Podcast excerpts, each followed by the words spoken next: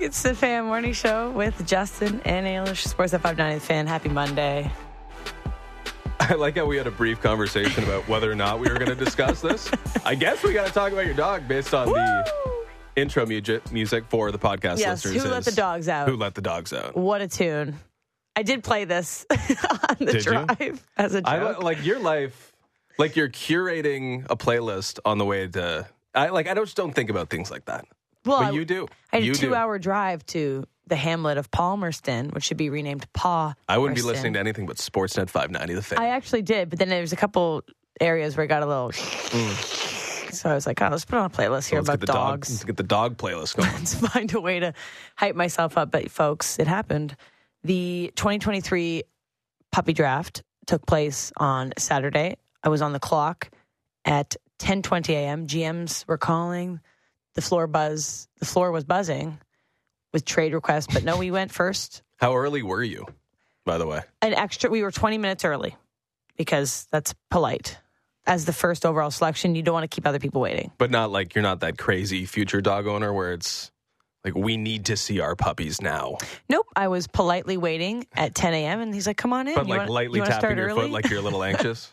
It also was like a two hour drive and it was an absolute, it was like a blizzard. And I thought, we're not going to make it. And I'm going to? FaceTime this guy to pick my puppy.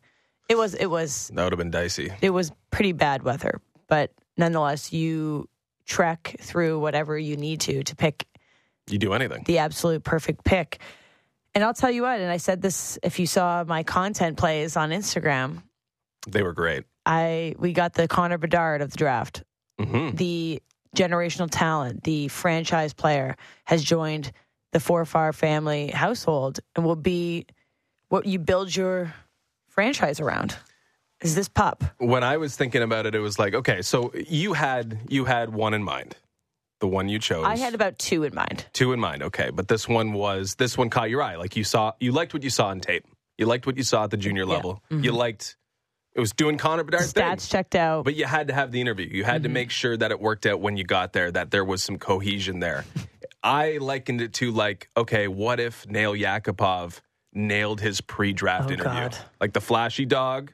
But Mm-hmm. then you talk to him and you're like, oh, this guy doesn't have a brain. Shouldn't have taken him first overall. But it turns out this dog did have the brain, the Bedard brain, the McDavid brain, generational brain. Incredible. There was It two, had it all. two dogs entering when I entered the room that I was were looking for because I had, as you said, scouted the pre-scout bode well for these two. By the way, like you can so much detail now on these prospects. Oh, I Like knew you, everything you knew, about you them. knew everything coming in. You- It's very sophisticated now. the family that they both came from immaculate i met the mother and i met the father they raised these two puppies quite well i entered the room and all of them just like prance over and i'm like i can't handle this already All of them did. All- like there was like the entire a collection of the puppies came the over litter. yes and i thought oh boy here we go and they sat down on the ground and just like kind of let them explore let them and i watched them for about 15 minutes before i even like started to hone in on any okay justin i did my work and i oh Before the pre-draft interviews started, Yes. there was like like a being there mingle. early was super helpful because if I only had 30 minutes, because the next appointment was Only at, had thirty minutes. It's overwhelming. They do thirty minute chunks of this. 30 They- minute- They're all day, Well, there there was only seven puppies, three and a half hours. but there was one, and I had shown you the pictures of like two of them that I liked before, and the one that everybody was kind of like, oh, that one's really cute, the the brown traditional tricoloring. What was the name of that? um, they had named it Lexi. forgot. No, they had named it. oh, sorry. Louis. L E W I. There was also a. Lexi. Louis was the one that people were like, "Oh, give Louis a chance." I I gave Louis a chance. I put Louis on my lap, and It's Louis, a Bernedoodle, right? Yes. So traditional looking Yes. Bernedoodle. You're like, There yeah. I mean, six that's of you- those. You, fell in love with the Bernedoodle for a reason. Yeah. This one could be that. There were six of those, Right. and one of the Merle light coloring. Merle. Merle, M E R L E. Anyway, so I gave I gave Louis a chance, and he shook, was shaking the entire forty five minutes I was there, shaking, whimpering. I'm like, this isn't the right dog for me. I want something a little bit more confident, ready to to take the overall draft mm. choice and and run with it, and know that the opportunity Well, is it's a there. big stage, right? It it's is, a big and stage, and if they can't Louis honestly dropped the ball. I was disappointed because I came in with Louis was just edging up Leland, who I ended up taking. That's not they're going to be their name, just so you know. But those are the names on the the pre-draft stat sheets. Mhm. So Louis was given a, a great opportunity, and Louis just didn't didn't have the personality. My dog that I have selected is just the most perfect thing to have ever been born into this world. It was not only the most loving and cuddly dog, immediately warm to me, just like wouldn't let like wouldn't let wouldn't like lock uh, like the eye contact you just know it was like looking at you like hi i'm your pup. And i allowed for other pups the opportunity and they they just didn't provide the same level of love and intrigue. Hmm and some of them were just not even interested. I'm like oh that makes my decision easier. I'm not going to pull you from the corner to give you a draft interview. Like if you're not in you're, You not, don't you're force out. it. you're out. So it ended up being just between these two and the decision was so easy. Oh, It was so honestly only the only two thing. really came to you. The one Yeah. that you two that Both you had your eye on. yeah So was that like forced upon you, or the other No. ones were just like it just happened to work out the that two way? that I came in liking and loving were the two that presented themselves And at one the end. and one of them got there, didn't was Mhm. little stage fright, wasn't feeling it, and the other one was just a natural fit. And there was one other one that I absolutely loved, but she was a girl, and I had decided I wasn't going to get a girl, but Mm-hmm. she was cute. I thought, oh, you might sneak in here. Her name was Lilac, but nonetheless, Did Lilac have an official interview? um, I would say I It would went well. It went well, but I thought you're going to be a wonderful puppy for someone else that wants a girl. So in the end, Louis, Leland, head to head, it was Leland by a landslide. Statistically, the course he matched out, everything, the fit, the family fit, it just, it was perfect. And at the end, it was, you're mine. You read the charts, and then it passed the eye test. And did it ever, the most wonderful, miraculous dog that's ever been born. And then I had to obviously leave it for two more weeks. For those mm-hmm. of you that know, you can't take a dog until eight weeks is the minimum to mm-hmm. leave from its mom. And so I had to drive away. It was the saddest thing. How many tears? No tears, but I was more like, don't forget me. I'll be back in two weeks. And then you just pick it up one last time. It's so cute. It has a cute little bum just like prancing around. and it, it was smart. It knew how to sit already. Wow. And you know what? Two other dogs took a massive dump on the floor. Immediately, I'm like, I don't want those dogs. Well, No. If you're there for 30 Leland, minutes. Leland, you said it was. No. Oh, my dog, Yeah. Leland, yeah. If, Leland's gonna do that. I know, but if you're there for 30 minutes and you're trying to find a way to edge one out of the other, the two that took a dump are not, I'm not interested in them. Nervous dump on the interview Yeah. process. so you're like looking for any way equivalent of to just like, stumbling over your you're words. looking for any way to find one that's better than the other. Anyway, it was not even a question. It was the, the easiest lock of the century.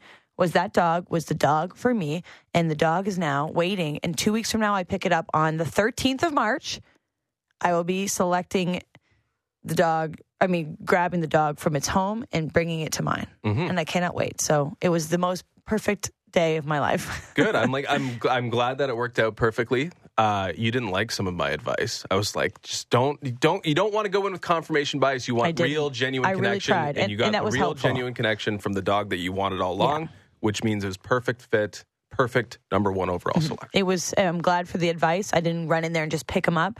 I allowed for like ten minutes of free play. Let me see who you are. free play, Let yeah. Mm-hmm. me see what you like. How do you react with? How do you interact with the other dogs? Just polite, loving. He was a leader, but also not the alpha dog. You know, he wasn't like some brat. Honestly, Was there like a clear crazy one? no, they were all so well behaved. It was like eerie. I'm like, do these dogs have like? Are they in sleeping pills? Like they were so chill. When you go back, do you think all of them will be there? Because two weeks When I pick will them up? change things, at least in terms of personality. I think a little bit. Well, everyone has Like to pick them up be a that crazy day. one Oh yeah, I'm sure I'll see. They'll By be then. like, oof, this one. Because they're so young. But I tried the the run to the litter was Louis, the other one, Mm. and he was Louis knows he's a run. Louis was just way underdeveloped. I think like he just he didn't have he was shaking in his boots. hmm Anyway, I'm so happy, everybody. I will post the official photo and allow for you to see the unveiling and the I mean, name. tons of content plays. but I just I just wanted to let it soak in. And then yesterday I went officially and got his very first collar and leash and I got his little name tag engraved and I got poop bags Yeah. and all the things you need and it was I was in the pet store. Oh my god, you want to see photos? Oh, and I was showing all the, the employees that work there. Anyway, I can't wait. I'm already like crazy dog mom.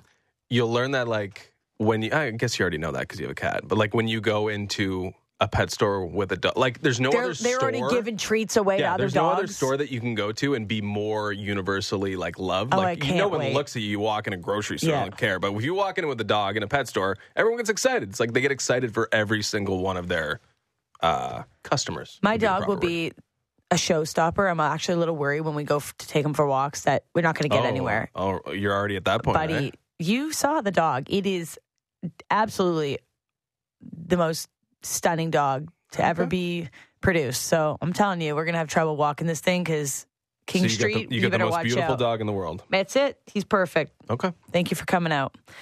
Anyway, my life, uh, two more weeks until it really forever changes. But as of now, that was that best day of my life. I'm sure when I bring him home, will be the next best day of my life. Yeah, I think it will be. So that happened. Now I'm like, what do I have to live for? Two more weeks? Hurry up.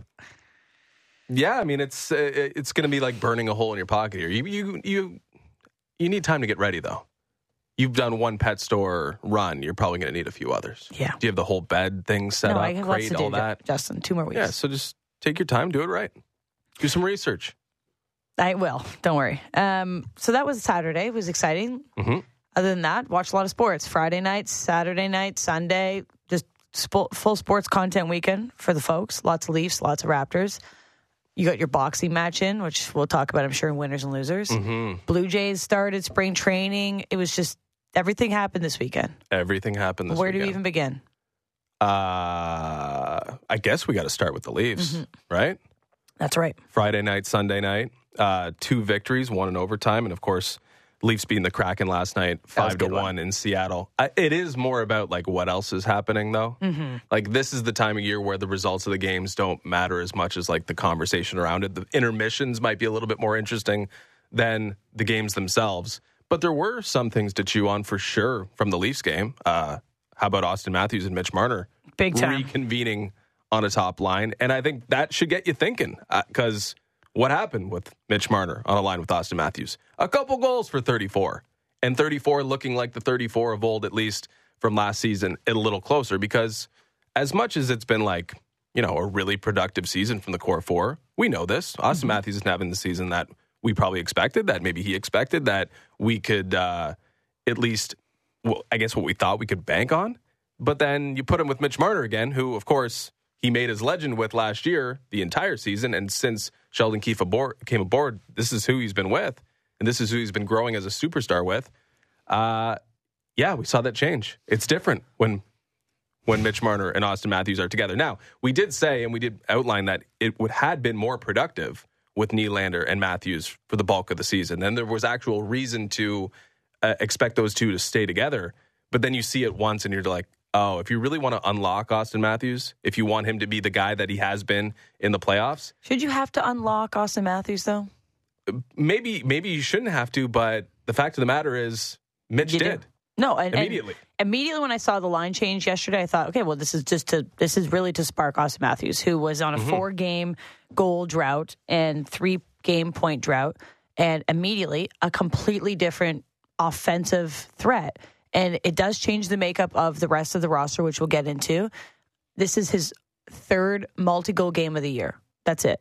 That's it, I say. But he had 15 No, last year. that's it is right. He had 15 last year.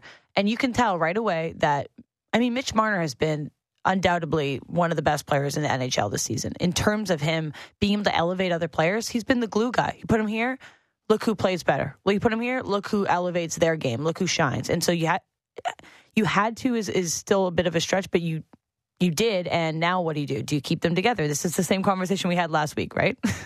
Yeah, uh, it's but it's really the the most important thing here for the Maple Leafs. Is finding the right fit. if you have to play Mitch Marner with Auston Matthews, if you think the only way we can beat Tampa, and we'll get to ta- what Tampa did over the weekend in a second, but if you have, if you, in order to beat Tampa, you need Auston Matthews to be the best player on the ice. You need him to be the scorer, Mm-hmm. the guy who's going to score multi-goal games, the one who's going to lead you in that regard. If Mitch Marner has to play on his line, then what does it do for the second line? What does it mean for Ryan O'Reilly? What does it mean for John Tavares? Because what happened last year?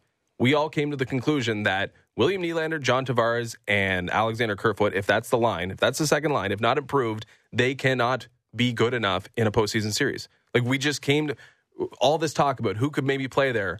The summer where it, you know it passes by and it doesn't work, the switch to Mitch Marner because Mitch has got to help John. Mm-hmm. Like all this stuff, we it's like you've been kind of like putting aside the issue. The main issue is that it didn't work in the playoffs, and can you trust it to work? Now they brought in Ryan O'Reilly. Does that fix the issue? it Still feels like they're a winger short, doesn't it? It does feel like they're the winger short, but if you if you have to play Mitch with Austin, does it mean you have to play Ryan O'Reilly with John Tavares? I think that's what it comes down to because you can a, a, a line with William Nylander, John Tavares, Ryan O'Reilly should not have any issues. It should not.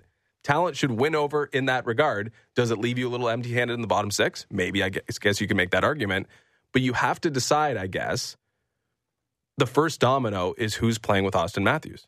And if you want Mitch Marner to play with Auston Matthews, that means you have to worry with the sec- worry about the second line and where it leaves you, and you have to kind of make that decision on Ryan O'Reilly.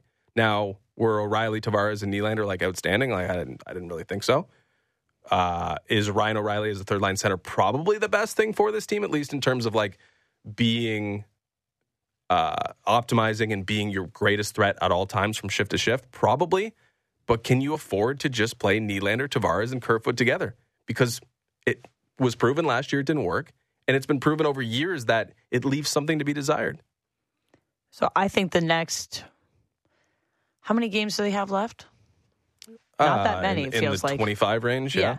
So the next 25 game streak is about finding what you're going to do leading into the playoffs. That's actually a really that's a that's a great amount of time to find the right fit. Or And- you're trying to find someone else over the next four or days. you're trying to find someone else in the next for it. And that's exactly where we lead to because everything that's going on with the Maple Leafs, it's hard to look at that as in a small vacuum when you know that other teams in the East have gotten considerably better over this past weekend alone. Mhm. And the Maple Leafs have the opportunity to do so this week. We've been circling maybe a defenseman upgrade. Well, when you look at the way that some of these forwards are stacking up against other teams, mm, you're st- I I don't know if you're starting to feel anxious, possibly as a Leafs fan.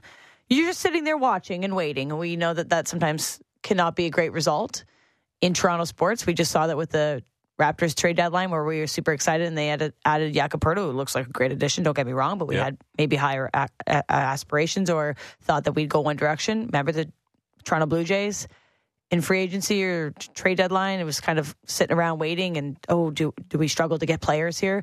Mm-hmm. Don't want that to be the case this time around with the Toronto Maple Leafs. There are still a lot of good trade candidates out there, but the list has gotten significantly shorter since Friday when we got off the show to this morning. Yeah, oddly though, it is from the forward perspective for sure. Just to like recap, Ivan Barbashev gone, Timo Meier gone, Tanner Jeannot out of nowhere is now Late a member of the night. Tampa Bay Lightning. Vitaly Kravtsov gone, Denis Gurianov has moved on. Uh, lots, Nino Niederreiter moved on. A lot of forwards moved on, and then you look at the blue blue line. Everyone's still there, So Every- that might be where you turn your attention, with the exception of Dmitry Orlov, who we never really thought That's right. was going, or we we didn't know until we knew. Chychrun, Gavrikov, McCabe, Schenn, they're all still mm-hmm. available. The Leafs could upgrade if they so choose on the back end, and they could probably upgrade up front if they really wanted to. But again, how many more pieces do you have, or how many more moves do you have if you're Kyle Dubas? However, you might want to be reactive. You might have a reflexive move in you because the teams that you're going to be, be competing with all the way through, let's say it is the dream run. It's Tampa, then it's Boston, mm-hmm. then it's the best team from the Metropolitan Division. That is the hardest path. You cannot compare paths with any other team. The balance of power shifted big time and continues to shift big time to the Eastern Conference with all the teams that could potentially that the Leafs could potentially run into adding. Like Tampa did like the maybe the lowest in terms of impact. And it, it, it could be a high impact move for sure, at least the smallest name. But Timo Meier going to the New Jersey Devils, Patrick Kane maybe now joining uh, Vladimir Tarasenko with the New York Rangers. We know about the Boston move. Now Tampa made has made its move. Everyone in the Eastern Conference who thinks they can win are improving, and it seems like you have to be all in, or you're going to be left behind. and you've talked about this, no half measures.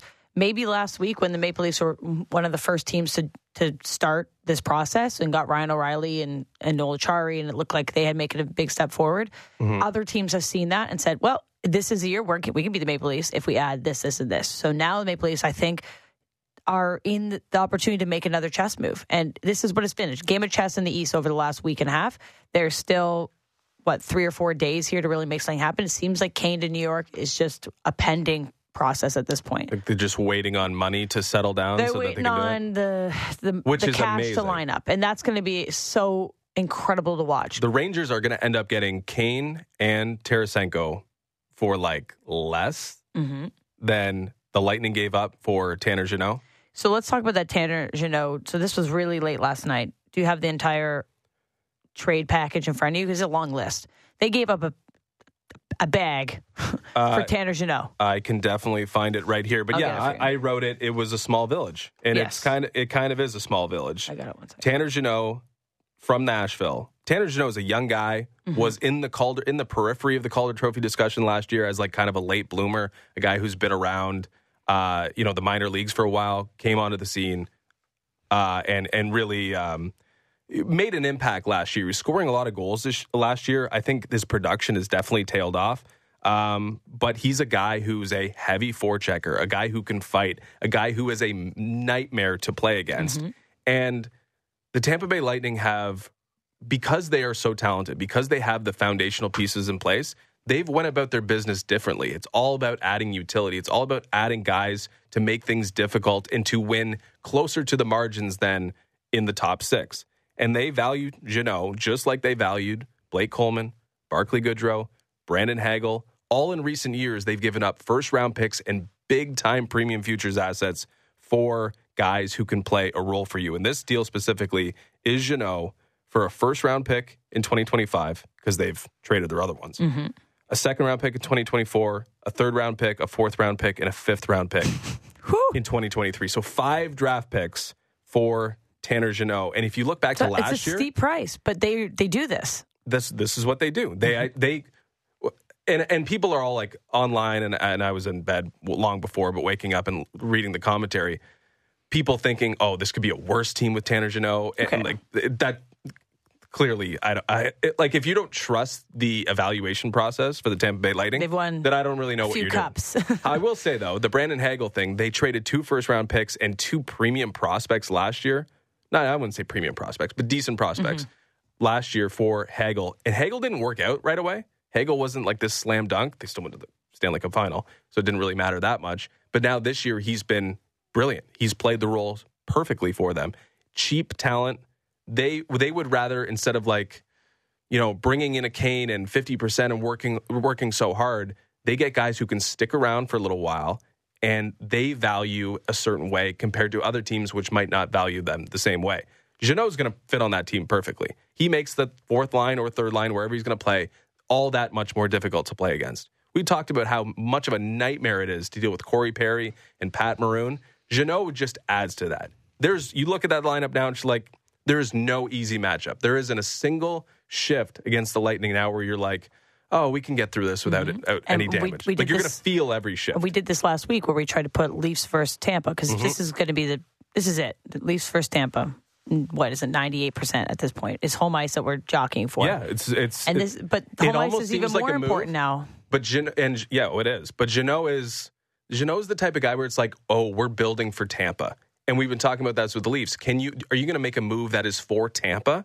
It just seems like Tampa made a move that was for Yeah. Toronto because this is a guy who I can't imagine won't have an impact for checking against the Rasmus Sandins of the world in head to head matchups against the Pierre Engvalls of the world. The guys that shy away, Tanner Jeannot could absolutely steamroll and have major influence against. And that's why I, I feel like this is for Toronto. And this is a move for Tampa to be more, have more of an advantage of the things that they're already better than Toronto at. They can go fire for fire with Toronto, but Toronto can't deal with the physicality. And I guess, I mean, it was game seven last year, but maybe they thought that's how they won the series because everything else was a wash and we just needed to be a little tougher. We just needed to have a little bit more grit. We just had to have one more goal where you had to earn it off a shin pad or get greasy and messy and make it happen that way. The messiness factor you know, ramped up. And that's one area where you think, well, we can't really measure up to Tampa in that regard. And I feel like this makes things a little bit more extreme that way. The best team in the NHL got better, the Boston Bruins last week. Now the team that you're neck and neck with for home ice advantage, which now is going to be even more significant because if you have this de- deep of a forward roster on Tampa, and you can line match, and you have Tanner Jeannot, who you said is going to be pretty much a shutdown guy against any lineup, possibly against the Toronto Maple Leafs, you're left, I don't know, third in this ranking at this point. And you're a move away from jumping over Tampa. And you're also now juggling how to get the best out of your top six slash top 7 Mm-hmm. So there's a lot of questions that remain this week for the Maple Leafs. And it just, when you see other teams making aggressive moves to get better and for them to go all in, you're right. You can't have this half measure. And this now kind of starts to look like, well, you got Ryan O'Reilly, but what else? Because everybody else is getting more. You just saw, we didn't even bring up Timo Meier now to the Devils. So the Devils are Just obviously one, a better team. one more team. quickly on that. Uh, uh, the Devils are definitely a better team, and we can look at that. What's going on in the in the Metropolitan Division? Very, very like it's an arms race there. It's just a flat out arms race. And what is Carolina doing? Not getting involved in Meier? I'm not really sure. Um, but with the Leafs, they made a move. It seemed like they had to make. They had a hole in the roster, right? They were one forward short. They could be multiple forward short, but they were certainly like a sizable impact forward short. They made the move that they had to make to complete their roster. With Tampa and Boston, they just made these high impact moves that they didn't have to make. They didn't have to. They already had players there.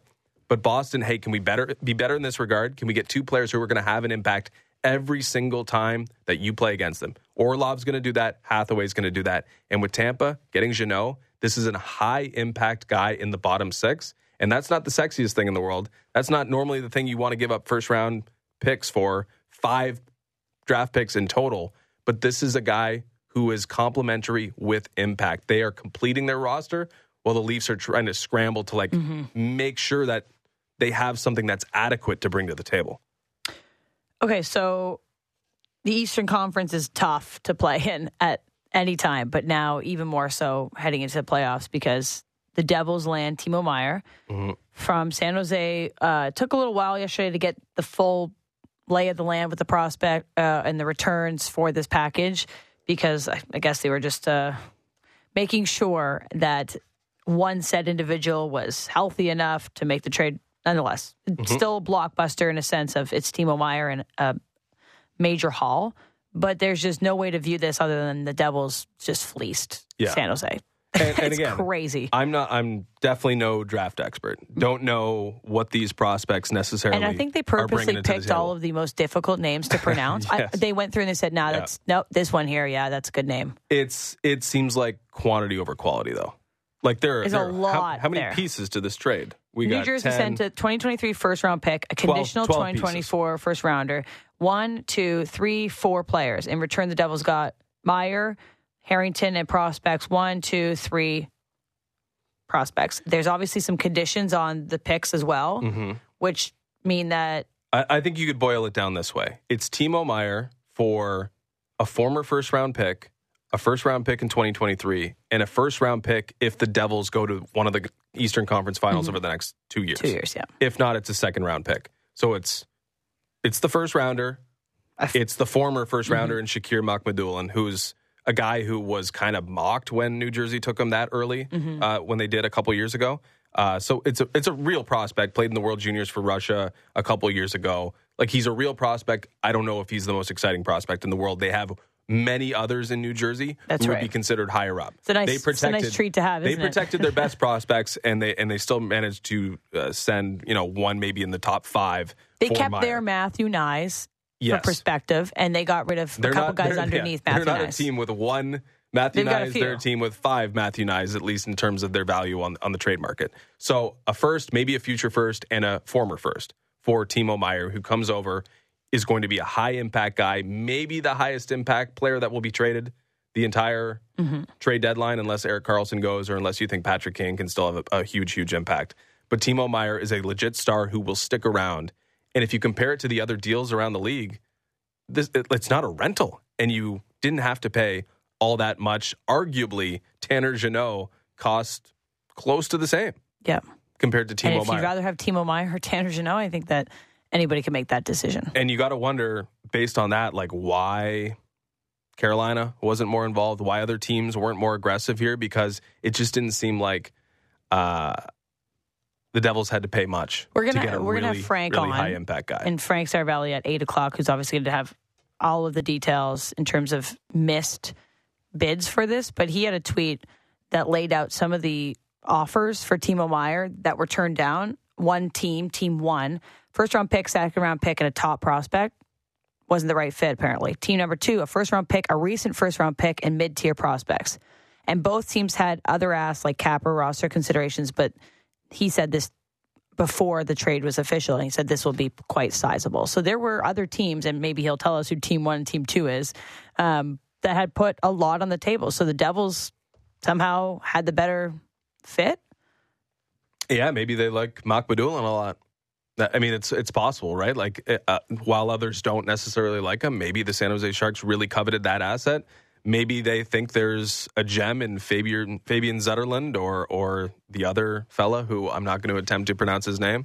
Uh, but it, it just seemed like it seemed like they could they should have gotten more for a guy like Meier, given that he can stick around for a long time and mm-hmm. be an impact player for a long time. He will help San Jose get that that extra first round pick because he's going to play on the team this year and he should be on the team next year unless they they figure out that uh, hey we can't sign this guy and we could just recoup all the assets that we just gave up. Um, okay, so that's happening. We got a lot going on in terms of this weekend. Seems like Friday might be a bit quiet for the trade deadline. So if that could be if you if you're really excited to see that. It looks like Erik Karlsson has reportedly just been said that he's probably going to stay there mm-hmm. for the rest of the season. So maybe you miss out that I opportunity. Hope, I hope that is a message to other GMs. If they're serious, we can still do this. But mm-hmm. for now, I'm not liking what I'm hearing. But I, I do.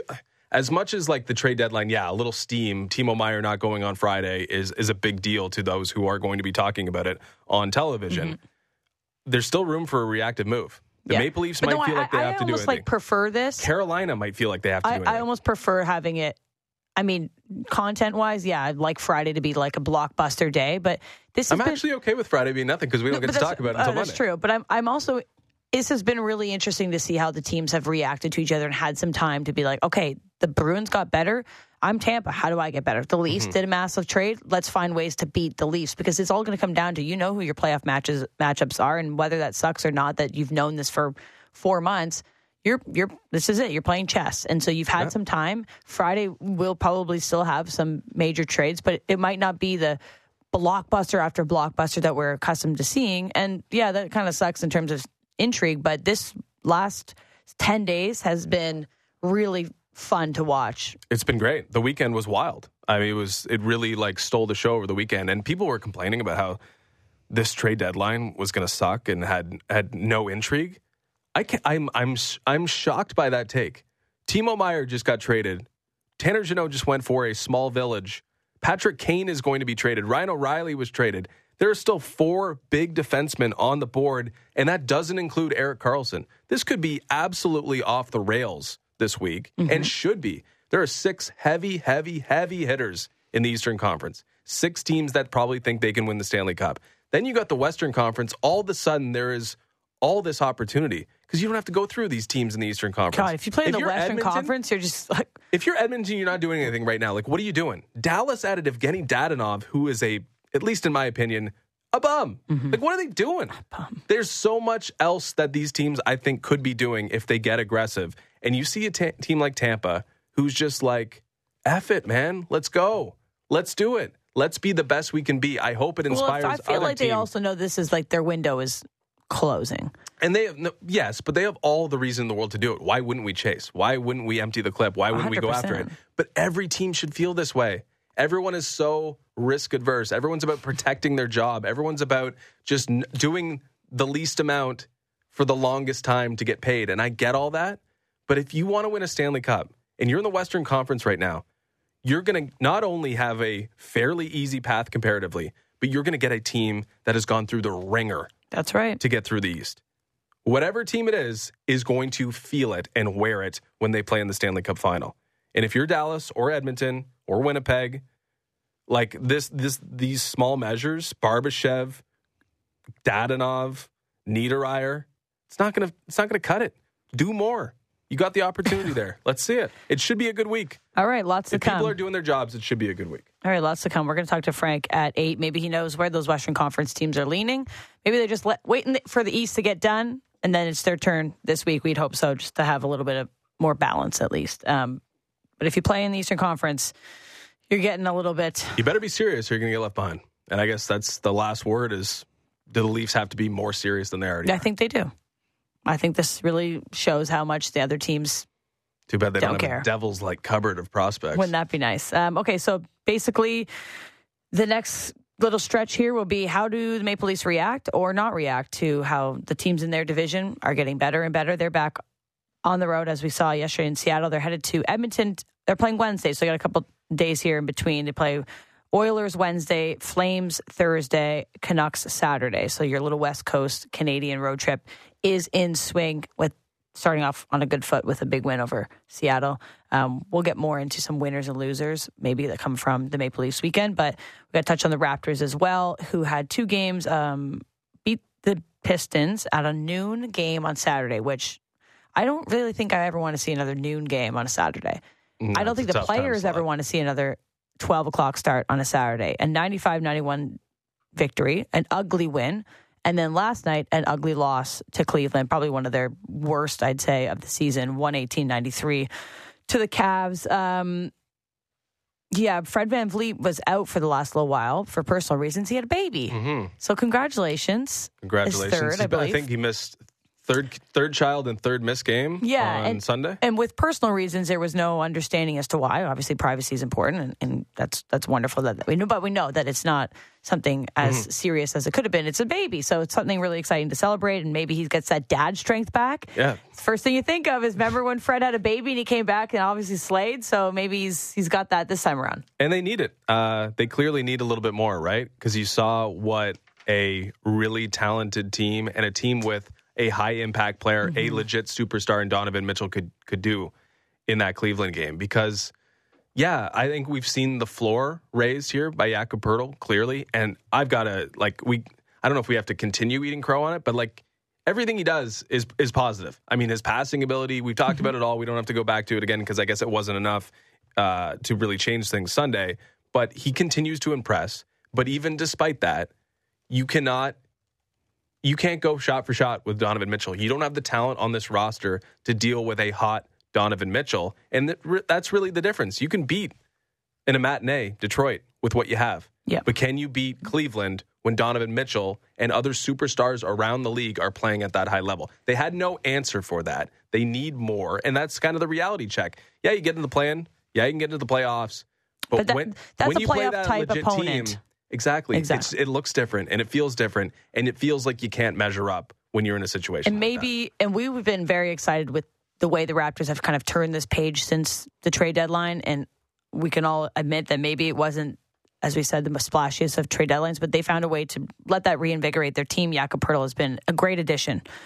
But la- the last seven wins that they've had, five of them are against teams that we're trying to mm-hmm. basically lose or we're under that 500. portion of the schedule. And then their other two wins against the Grizzlies and the Pelicans were without Ja Morant or Zion. So, yes, there's just something to keep in your mind when the Raptors were strolling together. They had their longest win streak of the season mm-hmm. after Saturday's game, four, and they lost last night against a team that's actively going to be a playoff competitor. And they had something to prove, too, because the Raptors had beaten the Cavs on quite a few occasions this season. And why was that? Because OG played defensive player of the year basketball. Mm-hmm. And OG has now come back from injury and has not looked even uh, 50% of Yeah, OG's look right. ability. But Yeah. I understand that because he just took some time to rehabilitate an injury. But if you don't have OG playing his incredible level of defense, you lose to a team like this where there's no match for Donovan Mitchell in the backcourt, where you're getting absolutely just manhandled everywhere. And Pascal Siakam these past two games has still been incredible for the Raptors. Thank God, because there was nobody else really helping contribute. This is now his, I think, his fifth or sixth straight game with 25 points. Seven straight games, one shy of tying a franchise record, 25 points or more in seven straight games. Like he go. has been steady as can be, the all star that the that the Toronto Raptors need, but there needs to be more. And between him and Jakob Poeltl, they've been pretty consistent over the last stretch, but he needs some support. Yeah, it feels like we're forever waiting, right? For forever waiting on the full strength Raptors because they weren't, frankly, without a guy like Poeltl in the middle. It was always an incomplete mm-hmm. roster.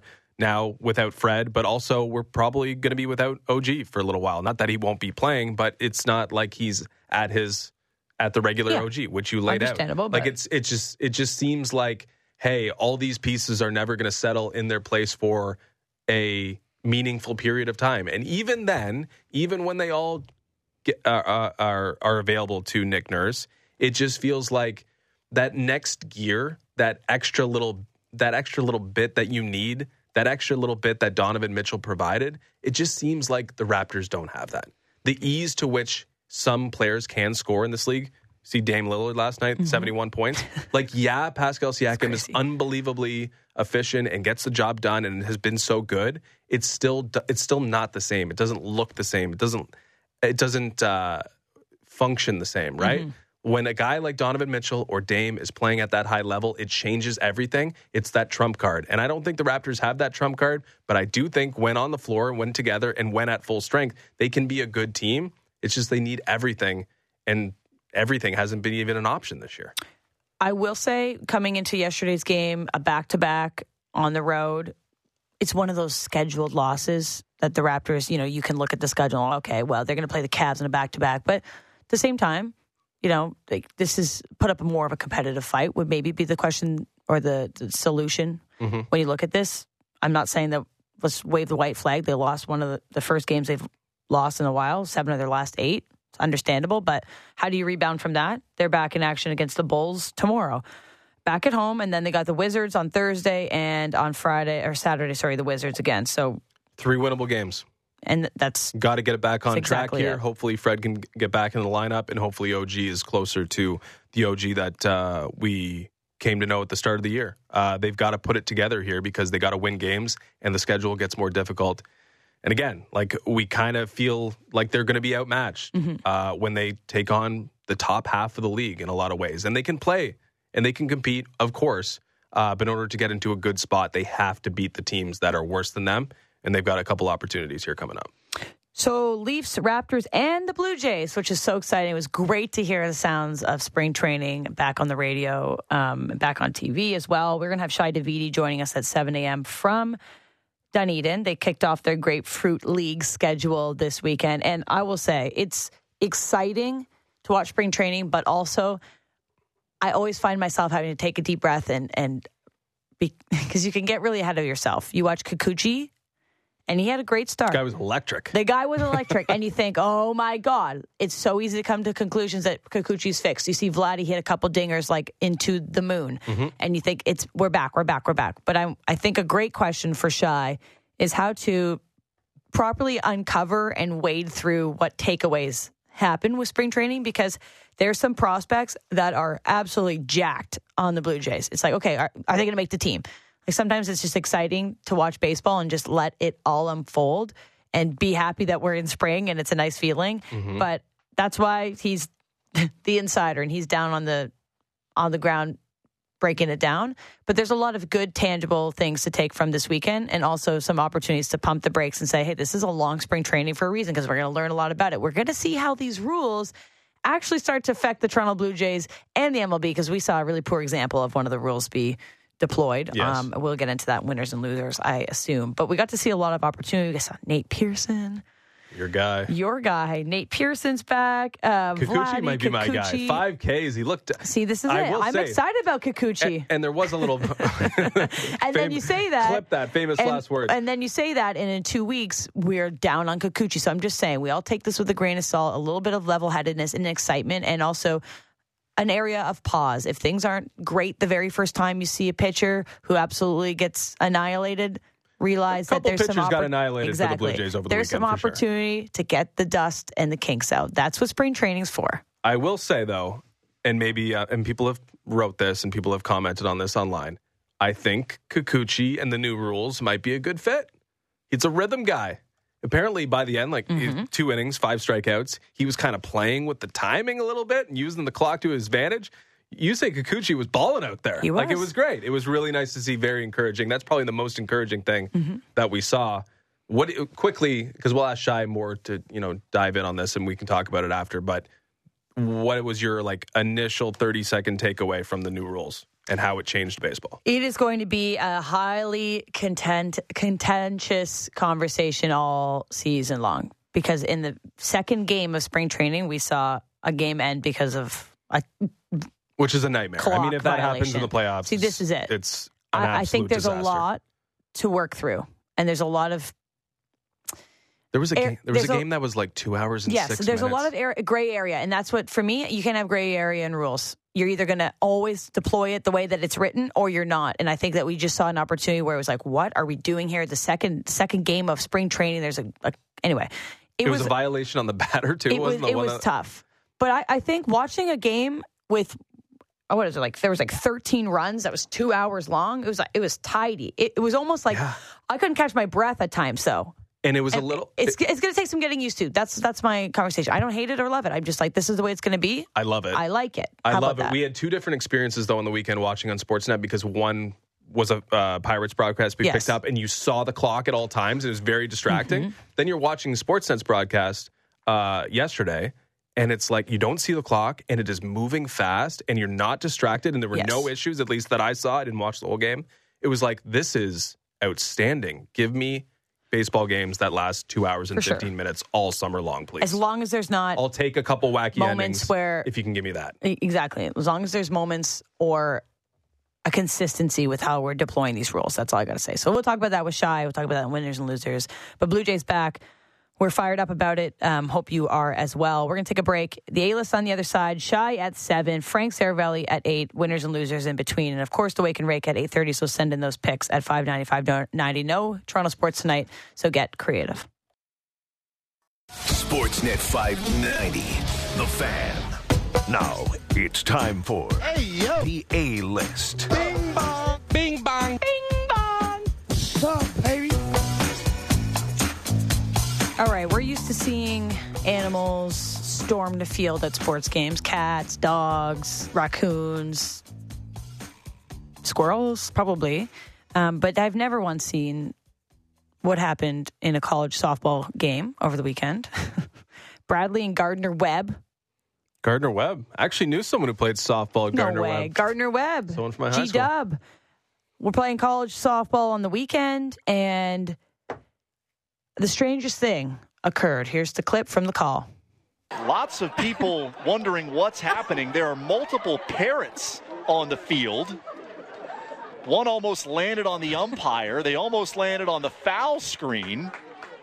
Just gorgeous birds making their presence felt. And the game has become a total sideshow to everyone watching these birds in flight.